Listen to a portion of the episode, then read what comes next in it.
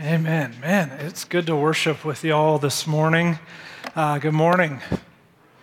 My name is Jonathan. I'm the executive pastor here. I wanted to remind you of something right off the bat.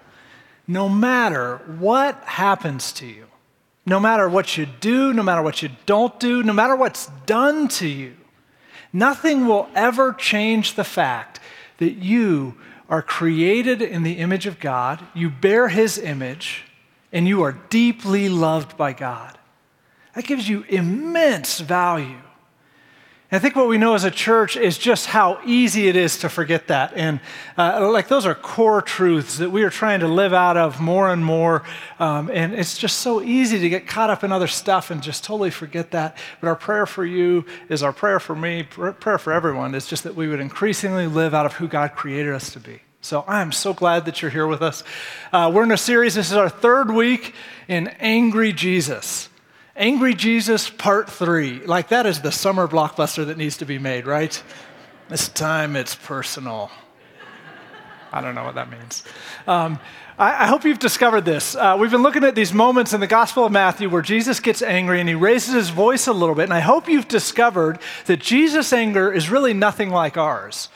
Uh, the reality for most of us, at least this is true for me, when I get angry, usually it is tied to some personal offense. Someone does something and it offends me, and so I get angry. That really was never the case for Jesus. Almost every single time for Jesus, when he raises his voice, it's out of his deep love for somebody else. It's not because he's like personally offended. The other thing that uh, really different than us is Jesus never loses control. He never like snaps and just loses his temper, but he's very strategic, and you see the, like the, the wisdom with which he deploys his anger and raises his voice in these situations to get some effect. I find that really comforting. When we talk about uh, Jesus, we know this. Uh, the Bible says in Colossians, Jesus is the image of the invisible God, meaning that he is God. He, everything he is, God is. And so, this idea that Jesus has anger, but it's not really like ours, that's really comforting to me. I mean, we recognize this that Jesus God is so, so in control of his anger that even with his anger towards our sin, God, in total control, chose to pour his anger out upon himself on the cross, which is astounding. This is doctrine we call propitiation, but it just means this that God has emptied his anger upon himself, and so he's able to relate to you and I with nothing but love. You remember how we started this series with this picture of like a, a dad on a road trip uh, who's just had it with the kids in the back seat and he's yelling, Don't make me pull this car over. Um, and we ask, Is that God? Is he just so angry at us? And the answer is no. Uh, the, the, in fact, what we discover with God, the most surprising thing of all, is that he has dealt with his anger and he is climbing into the back seat to be with us. And that's pretty amazing. That's pretty great. But as great as that is, we're also realizing that sometimes it's a little uncomfortable. Like we talked about this a lot last week, that Jesus, he, he really wants to get past our de- defenses and touch those parts of our heart that we are most interested in protecting. And he's persistent about that. And it can be a little uncomfortable. There's an author I really like, and uh, she was speaking at a seminary, and there was a, question and answer session at the end, a young seminary student stood up and asked her, What do you do to personally get close to God? And without thinking, she said something true instead of something spiritual. Have you ever done that? You'd like to say the honest truth instead of something like the right answer you're supposed to say. So he says, What do you do personally to get close to God? And she just blurted out, Ugh, nothing. That sounds like a horrible idea. Half the time, I'm just trying to get God to leave me alone. She goes on to say, Every time I get close to him, he makes me love someone I don't even like, or give away more of my money, or, or, give up some idea or dream that's really important to me. That's what she said. Now, whether you agree with all of that or not, I bet if you have journeyed with God for any length of time, you know kind of what she's talking about. There is something about God that is so disruptive, isn't there?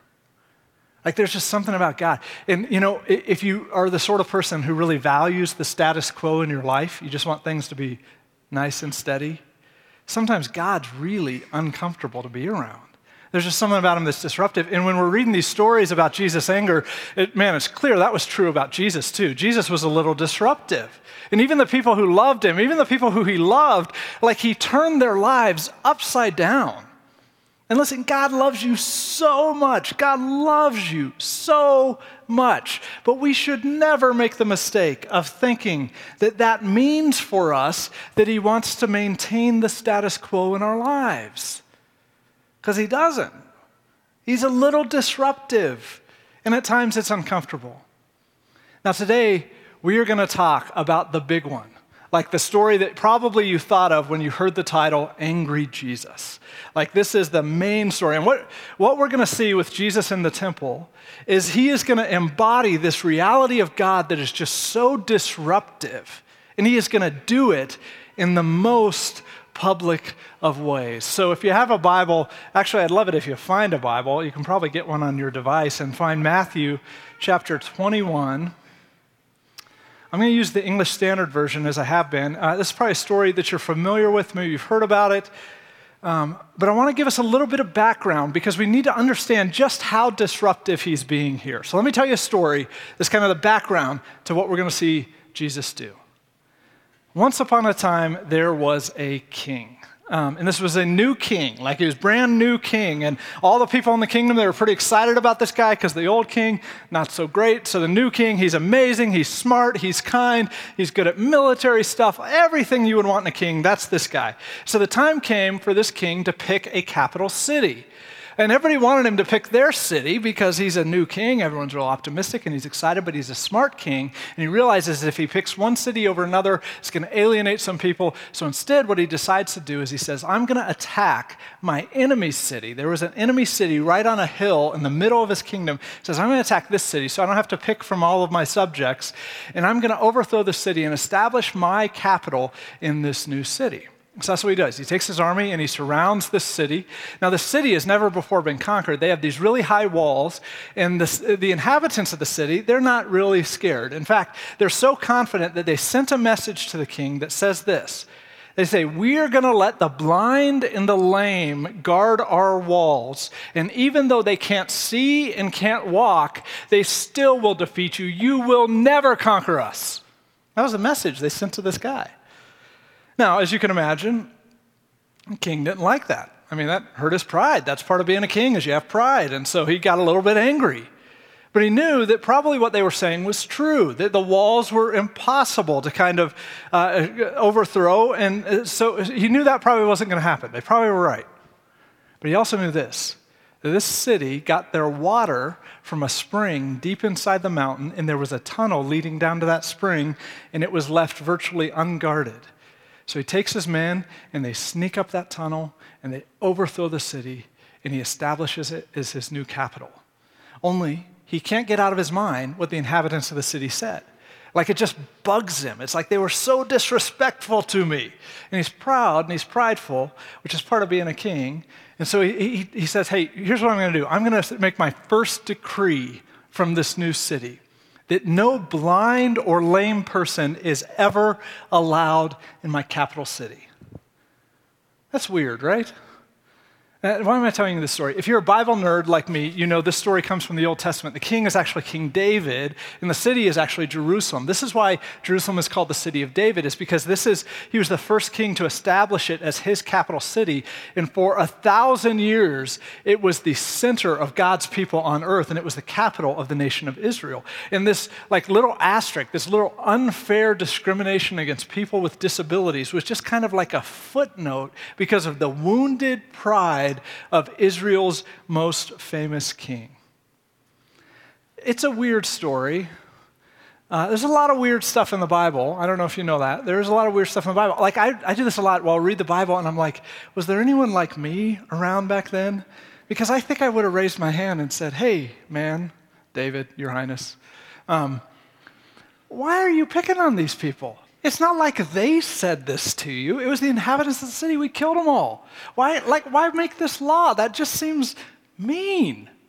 But clearly, there was no one like me in the Bible. Um, maybe they didn't survive. I don't know. Um, because the Bible, it, like, it, you read the story, and it just tells the story, and then it moves on to the next part.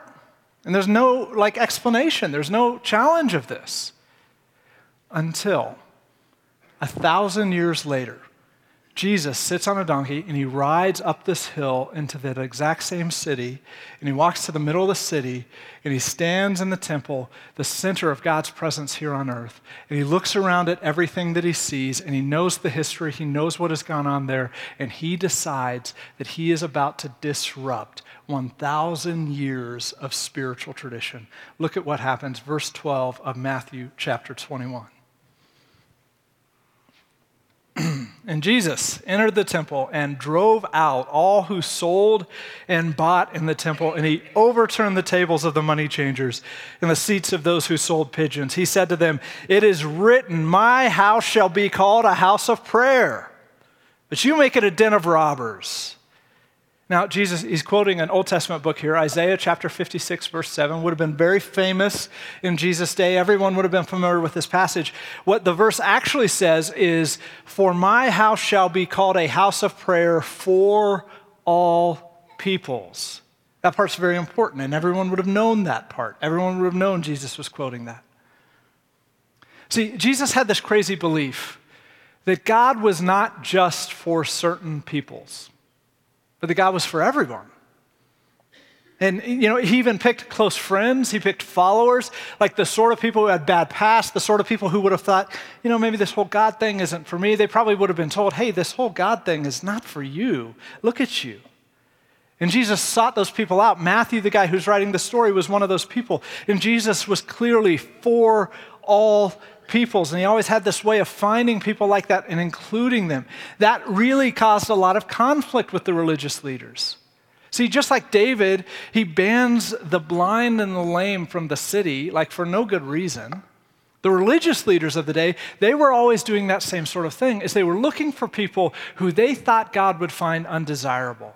And they were finding ways to exclude them from this whole story of God.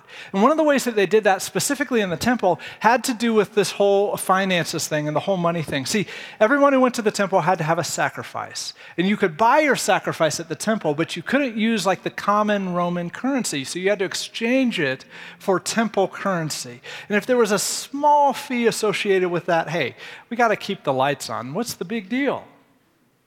Well, the big deal was the way it was orchestrated, it ensured that only people from a certain socioeconomic class could consistently worship.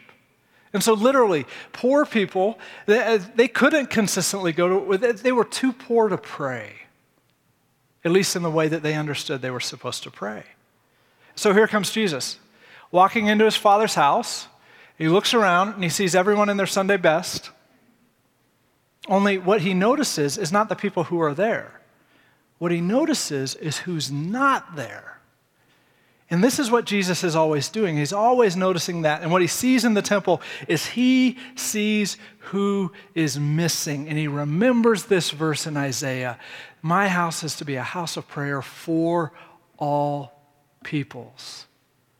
So he tears the place down, kicks everybody out. He specifically goes after those people who would systematically exclude others. And then look at what happens next. Verse 14. And the blind and the lame came to him in the temple, and he healed them. That's no mistake, right? I mean, this makes me want to cry a little bit. I mean, Jesus says, hey, you know those people who for a thousand years were told they're not welcome here? Hey, let them come. Let them come to God's house and find their healing here. Let, let them come and find that the voices that excluded them were never speaking for, for God. And it doesn't matter how famous they were. Let them find that the voices that excluded them, that uh, God's not angry at them, He's angry at those voices. He's angry at the people who kept them out. Now, I'm, I'm sure there were people on that day who had leprosy who wanted to be healed. I'm sure there were like demon possessed people. Jesus was healing them all the time. But it's the blind and the lame that he seeks out on this day in that city. Jesus is being disruptive. Now, as you can imagine, this did not sit particularly well with the folks who ran the temple. Look at verse 15. But when the chief priests and the scribes saw the wonderful things that he did, and the children crying out in the temple, Hosanna to the Son of David, they were indignant. They said to him, Do you hear what they're saying? Jesus said to them, Yes. Yes. Have you never read? Out of the mouths of infants and nursing babies, you've prepared praise. And leaving them, he went out of the city to Bethany and lodged there. This is notable because it's one of the few moments where Jesus actually invites people to worship him as the Messiah. You'll note most of the time he's like, No, don't tell anybody, just keep it to yourself, keep it to yourself. But here he's like, Yes, bring it on. And his actions are not very subtle. To everyone in the culture, everyone who knew the history of Jerusalem, everyone who, who had any sort of national pride, you, they would have recognized what he is pointedly saying here. He's saying, Do you all remember David? Do you remember David? Man after God's own heart, hero of the nation, uh, the best king Israel ever had. Yeah, my kingdom is bigger than his. What I'm establishing is something that even David didn't understand, something that's for all peoples. And on this day, in the middle of the city of David, in the middle of God's temple, for the first time, things were as they should have been all along. I love that story. Um, you know, we're the church. The church is not the temple. Um, the church building is not the temple. The church building isn't even the church. The church is people. The church is a people group. But we do share an identity similar to the identity of the temple. Just like the temple was a house of prayer for all people. We, the church, are for all people. And it, it, as Jesus said to us, as the Father has sent me, so I'm sending you. Jesus wasn't sent to just specific groups. Jesus wasn't sent to just the religious people. He was sent to all people. And he kept getting in trouble because he kept throwing the doors wide open to anyone and to everyone. And we who are followers of Jesus, we are sent in that same way to all people. And our primary job, as it seems to be defined by the life of Jesus, is to be this beacon of hope in the world, making God more accessible to people, not less. And if we believe that Jesus is the image of the invisible God, if, he, if we believe in the deity of Jesus, then we have to recognize from the story how frustrated it makes our God when his people exclude others from the table of God. It just it frustrates him. And when God sees that, that his people are doing that, he becomes disruptive and he starts overturning tables. You see this right away in Acts. So Jesus, he dies, he uh, is risen from the dead, and then he ascends up into heaven, and he sends the Holy Spirit, and it starts the first church. And Acts captures the story of the early church. And for 10 chapters in Acts, the church is exclusively racist.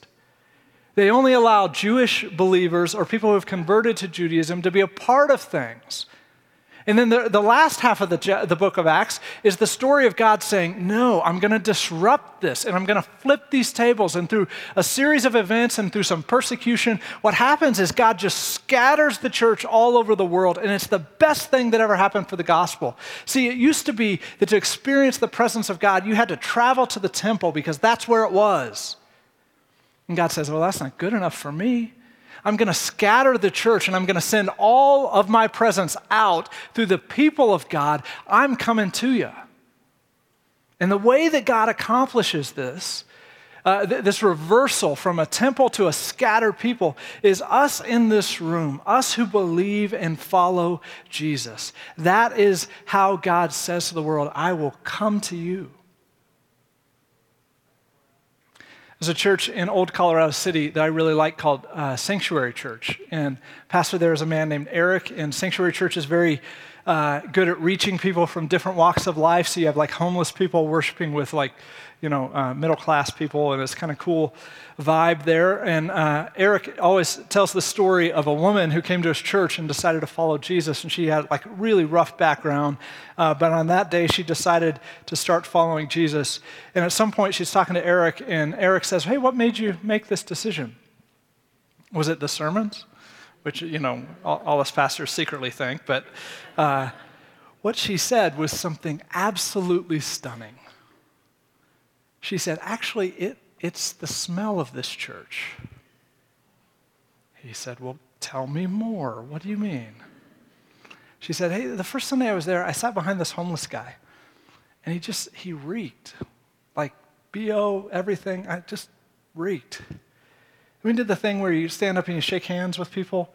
And she shook hands with someone, and she's like, You know what you smell like after you've done a night of heavy drinking and just the alcohol seeping through your pores? I could just smell the alcohol seeping through her pores. She said, I had to go to the bathroom, and I go in the bathroom, and there's a line, and I, I, as I go in there, I can smell that the woman who was in this bathroom before me had just vomited. And she told Eric, Hey, there was, there was something about your church that it just smelled like my life. And I figured if God can be present here with people like this, then maybe He can be in my life too. Which is just breathtaking. Eric has a big heart. He's the sort of guy who is for all people. Um, but he always ends this story by saying how convicted that made him feel um, and I can relate to this as a pastor. He, he said, As a pastor, I have spent so much time trying to sanitize that smell out of my church. Because who wants a stinky church? But here it is the very smell of the presence of God to this woman, the smell of the gospel. Here's what Jesus is trying to get through to these religious leaders. He's, he's trying to show them, guys, you think you're keeping the temple clean. You, you think you're sanitizing God's temple. But you know what you're actually doing? You're keeping people whom God loves out of the story of God. And if I see that, I'm going to flip some tables. I'm going to disrupt that because God is for all people. It's easy to do, right? We all do it. And it, it, comes from this very normal place, like very human place. Like we look at the spectrum, and over here are the good people, and there are good people on earth, right? And they smell terrific. They do good stuff, and we're like, wow, look at that. You're so great. And over here are the bad people, and there's bad people on earth, right? Um, and they're stinky, sometimes literally stinky. And, uh, you know, they do bad stuff. And, you know, we as humans, we look at the spectrum and we say, well, surely it is okay to have some standards, right? Surely a person could be a little bit too stinky for this whole God thing. That's a very human way of thinking. But we have to think like Jesus. Remember, Jesus is actually God. And so to Jesus, when he looks at this spectrum, like he doesn't see that good smelling, bad smelling. To Jesus, we all stink. He's perfectly holy, perfectly holy, in a way that you and I can't even really conceive of. We all stink to Jesus. And you might look at the spectrum and say, well, hey, man, compared to you, Jonathan, I smell pretty good. But listen, I hate to say this to you, but compared to Jesus, you smell like dog vomit. I mean, it's a metaphor. Um, Jesus fought for our stinky dog vomit heart to sit at the table. And what he says is, listen, guys, I just, I want you to do the same and fight for someone else who stinks. Let me just hit you with two things that I think uh, could be really powerful for us to take out of this story. Uh, two realizations. The first one is this I think we each need to realize that Jesus is fighting for you, like genuinely. I'm sure there are times when you've felt excluded. Um, man, we all do. And I, we all have those thoughts like, hey, if people really knew me, if people really knew uh, what I'd done or what I think about or what I struggle with, man, they'd never let me in here. They'd never welcome me. They'd never love me. I'm here to tell you that's probably true. Those, those people are out there. Jesus isn't one of those people. Those aren't God's people. Those are the people that Jesus keeps trying to disrupt. He's fighting for you, He's overturning tables for you. He knows you to your core, He knows your stink. His posture with you has always ever been I'm so glad you're here. Sit by me. He's fighting for you. But conversely, we also need to hear this and realize this that we, the church, those of us who say we follow Jesus, we are for all people. Just like the temple was, we are. That identity has been conveyed to us. We are the presence of God on earth. We are for all people. Growing up, I always heard uh, from religious adults the phrase, your body is a temple. Have you all heard that phrase before? And I always heard it in the context of uh, sexual purity, which is in the Bible. It comes right out of 1 Corinthians 6, uh, where Paul, you know, what it says basically in the original language is, hey, your body's a temple, so stop fooling around with your girlfriend, Jonathan. Um, that's, I think, what it says. That's what I remember from high school, at least. Um, hey, that's legitimate. That, I mean, that's in there, and I'm, I don't want to minimize what Paul said, but what inadvertently happened to me as I hear that stuff is I started to associate with uh, this concept of the temple that it's primarily about personal purity. And that what it means to be the temple of God is that we have this job to do where we should all stop sinning. And that that's what it means to be the temple of God. That's not how Jesus understood the temple. Jesus seemed to view the temple as something different. He seemed to view it as this beacon on a hill, this announcement to all people that the loving and good God actually reigns on earth like he does in heaven. That you can have access to this God, that he is present, and that you can draw near to him, that he is for you. That's what it means that we, the people of God, are the temple of God. We carry around in our chest this disruptive announcement of good news that God says to the world, I am coming to you. You don't have to come to me. And I'm coming to you through uh, the embodiment of my people. You know, I think there's a responsibility with that because of the identity that we have, that we have to always be asking these questions who's missing from the table? Who is excluded? You know, we carry around in our hearts not just this loving, sweet Jesus, but this disruptive Savior who is looking for tables to flip, looking for people who feel excluded. And I think, you know, a few questions that disrupt me that we need to ponder. One is this Who is stinky to you? Who is it that you are tempted to exclude, tempted to ignore, tempted to avo- avoid because you don't like the things they struggle with? We all have those people. It doesn't matter how forward thinking we are. There's someone on our list who is stinky to us. And we have to recognize Jesus flipped the tables for them. We can't withhold ourselves from them. We also have to ask this you know, are, it's disruptive, but are we hiding because we fear being excluded? You know, is it like the picture, are we putting on a ton of cologne because we are afraid we're so stinky? we got to embrace Jesus flipped the tables for us. He knows your stench. And you never know what makes you stinky, just might be, like for that lady, what makes the gospel come alive for someone else and finally believe God is for them. And so, just like we need to not sanitize our group, we also need to not sanitize ourselves and cover it up. We just need to be ourselves. That's enough. I've been thinking about this all week. Um, I really sense this about our church. Like this, this sort of a message. Um, I sense that God has been disrupting us for years as a group. And I sense that most of us at Pulpit Rock, we're kind of in this place where it's like, hey, you know, I, I guess I just don't really care about what people say. I'm going to stand with Jesus on this one. Jesus says God is for all people. I'm going to stand with him on this. And what that means is we're going to increasingly try to be honest about who we are. We're going to increase, increasingly try to not hide and not uh, cover it all up, but just say, hey, this is who I am. This is what I'm struggling with. By God's grace, I'm, I'm moving forward.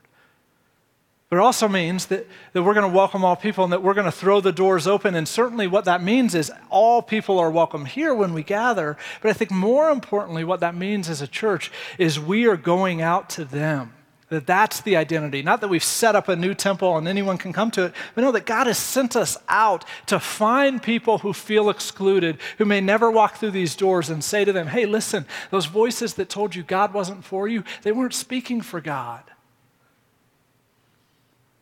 Through our actions and through our words that we proclaim to those who have been excluded God is for you. I have this friend, David. He's a rock star. Um, literally, he is actually a rock star. He stood here uh, a few weeks ago and he rocked our faces off. It was amazing. Um, in his free time, uh, you may know he travels into brothels looking for kids to rescue from human trafficking. Um, what's remarkable to me about David is this is he's got some talents, he's got some gifts. But in a very non rock star sort of way, he's not using those rock star talents for himself. He dared to ask who's missing. And he leverages his ability, he leverages what he has to invite someone who's been excluded to the table. Uh, one of his songs, he, he has this lyric. He says, I've got my microphone and my music. This voice I own, I'm going to use it. And that's all he's doing. He's just saying, This is what I have. I'm going to put it in play. He's the temple of God on earth looking for people missing from God's table. I have this friend, Cindy. She's an incredibly talented artist.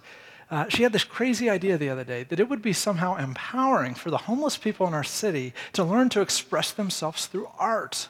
I would have never thought that. But she had that idea that it would convey dignity and life to people who don't often get that. And so she sat down with our friends at the Springs Rescue Mission who were very interested in this. And in about a month, she's going to go down there with some art supplies and some love. And she's going to start teaching the homeless community that their voice matters and they have something to express. She's the temple of God on earth, looking for who's missing from God's table. I have this friend, Rob. He's an engineer, I think an electrical engineer. He's told me before, but I don't really understand it. Um, he knows this foster family who, in the last year and a half, has taken in five children, five and under. It's like a nightmare. Five children, five and under. And to make matters worse, they're living in like a thousand square feet of house because their basement is unfinished. And so Rob has been giving up his free time to go over there and get that basement wired and up to code so that that basement can be finished and so that those kids can have some place to play and those parents could have a couple of seconds of privacy. He is the temple of God on earth looking for people missing from God's table. Have these friends, Brian and Lisa. They are always opening their homes uh, up to people to stay with them. And I don't mean like a weekend or having people over for dinner, although they do that too. Uh, like they recently, most recently, invited this single mom and her 10 year old son to come live with them. I don't know what your house is like. That would be disruptive for me. And I don't mean like for a week. I mean, like a few months. And they just faithfully walked with this family as they struggled with some really hard stuff because they are the temple of God on earth looking for who's missing from God's table. I have this friend, Jessica, and she's in this networking group of professional women. And she convinced these women uh, to get involved with Partners in Housing, which is an organization that works with uh, families like on the verge of homelessness. And most of these families, they have good parents who are hardworking, but they just don't have a lot of job experience or the right job experience, and they don't know how to go about getting that. And Jessica noticed hey, we, uh, this group of professional women, we have job experience and we know how to get jobs and hold jobs down. And so they're going to start mentoring these families through the steps of stuff like writing a resume, succeeding at a job interview, and just going through that whole process of getting a secure job. She's the temple of God on earth looking for people missing. There's a couple I just met, Lydia and Kevin. And they decided one summer uh, that they wanted to start making pancakes on their front porch because who doesn't like pancakes? You'd be surprised. I mean, people were like, hey, what are you like selling something? Is this some sort of a scheme or what is this about? But they were persistent. They just kept inviting neighbors to their front porch to eat pancakes with them. And they kept at it and they kept at it. And now everyone on their street participates. And it has dramatically changed the environment on their street. It's open and it's giving, and people know each other's story. They know what's going on inside each other's homes. It's like they're actual neighbors, which I think is in the Bible somewhere. They're the temple of God on earth, looking for people missing from God's table. I have these friends, Kevin and Lori. And every Easter, they do this thing. Easter is a big deal for us at church. Uh, they do this thing not at church, but at their home. Uh, they look for people who have nothing to do on Easter. And they so believe that Jesus Christ has actually risen that they fill their home with as many people as they can fit just to celebrate that. There were like 50 people there in April. These are all people who have the Easter free. It's just another Sunday for them. But they feed them and they celebrate and they make this a day of good news for people for whom it's just another Sunday. The temple of God on earth, looking for people missing from God's table. This is not an exaggeration. I could go on all morning. I have like 20 more stories about people who sit in these seats who are doing stuff like that. You know what I love about these stories? I love so many things about these stories. One of the things I love most about these stories is none of those people ask my permission. Like that matters. None of these people were like, is this okay if I do this sort of thing? No, they just embrace this role, this identity as I'm one of God's people for all people. And I love that each of these people, they just, they looked and they said, well, what do I have? Who's missing? And the intersection of those two things is the presence of God on earth. Some of those examples, they're not big, hard things. They're just stepping into stuff around them. You know what I think I love most about those stories is in each of them, I see the disruptive Jesus flipping some tables. What would happen if just we just really kept leaning in to our identity as the temple of God, sent by God to all people? Jesus fought for your seat at the table. Listen, your seat is secure. He fought for you. And now, what He's wanting to do, no matter how stinky you are, is just put you out there to fight for someone else. So, what if, just like Jesus, we started noticing who's not here? We started noticing who maybe feels like God isn't for them. Let me ask you a question that only, genuinely, only Jesus can help you answer this question. The disruptive Jesus who lives inside you can help you answer this question who is missing from the table? Who thinks or feels like maybe the love of God is not for them? This whole God stuff, it's just not for someone like them. Jesus, who lives inside of you, notices that person. And what's in you is disruptive, and there are some tables to flip in our world. And you know what I think about this church? Like I see it, it's a challenge as a leader just to stay ahead of y'all because you're flipping tables all the time and you're stepping into this stuff. But I think the idea is that we're not going to rest because there are a lot more tables to flip. And the Savior that lives in us is not resting, He's noticing who's missing. So I want to ask you to just go to Him with this question this morning Who's missing from the table? Lord, we are so thankful that you flipped that table for us. God, we confess with our human eyes, we miss it all the time. We don't always see who it is that's missing. Would you just show us? Just show us those people.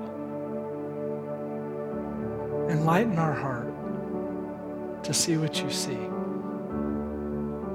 Amen. Can we just take a couple minutes and just go to our disruptive Savior with this question Who is missing?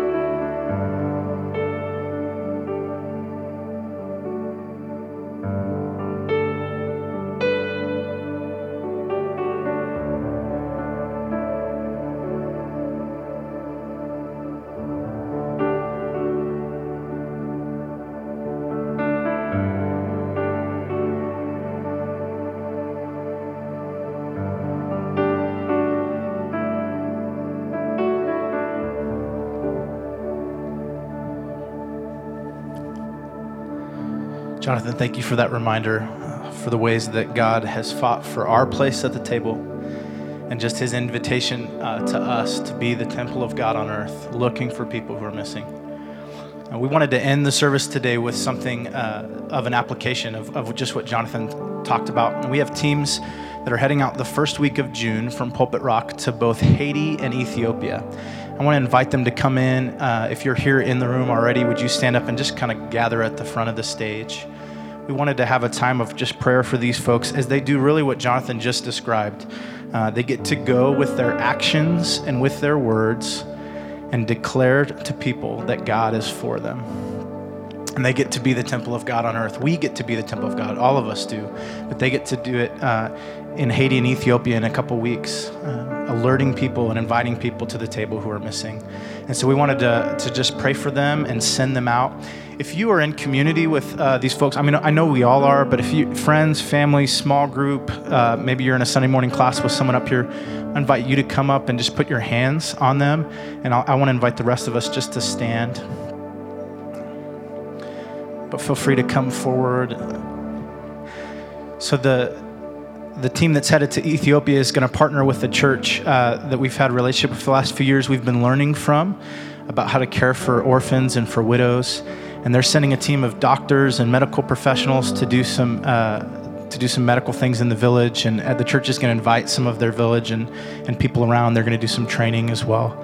But God is at work in that place, and this group of people gets to come alongside what God is already doing, and to encourage and affirm and breathe life into and to walk beside this church uh, in Ethiopia. And this team from Haiti is headed to continue a relationship that we've built with an organization there in Haiti that is just present, who's uh, still doing some relief work, uh, but is also doing uh, a number of different things in the villages with strategic village champions and church leaders. And they get to come alongside to breathe life and to encourage and be part of what God is already doing in that place. And so, will you join me just as I pray for these folks? God, we thank you for the ways that you are ascending God, that you sent Christ to us and you send us out. I'm thankful for the ways that these folks uh, get to walk in community with one another with arms linked to join and be part of the work that you're doing in Haiti and in Ethiopia. God, I ask that you would prepare uh, what they're walking into. Would you prepare their own hearts? Would you walk beside their families uh, and things that are left unfinished and to the side as they go? God, as they work together, as they uh, listen to you, would you draw them close to your heart? Would you open their eyes to see you at work? Would you open your eye, would you open their eyes to see people who are just missing from your table? Would they eat and drink deeply of you? And would the overflow of that just be what they get to be part of in those places. And so we ask that you would go with them. We thank you for their yes. We ask that you would uh, help them behold you in new ways. Amen. I'm going to invite these folks to stay up here. And uh, I just want to close this in a benediction, just some good words. And in light of what John, you guys can stay if you want, or you can go.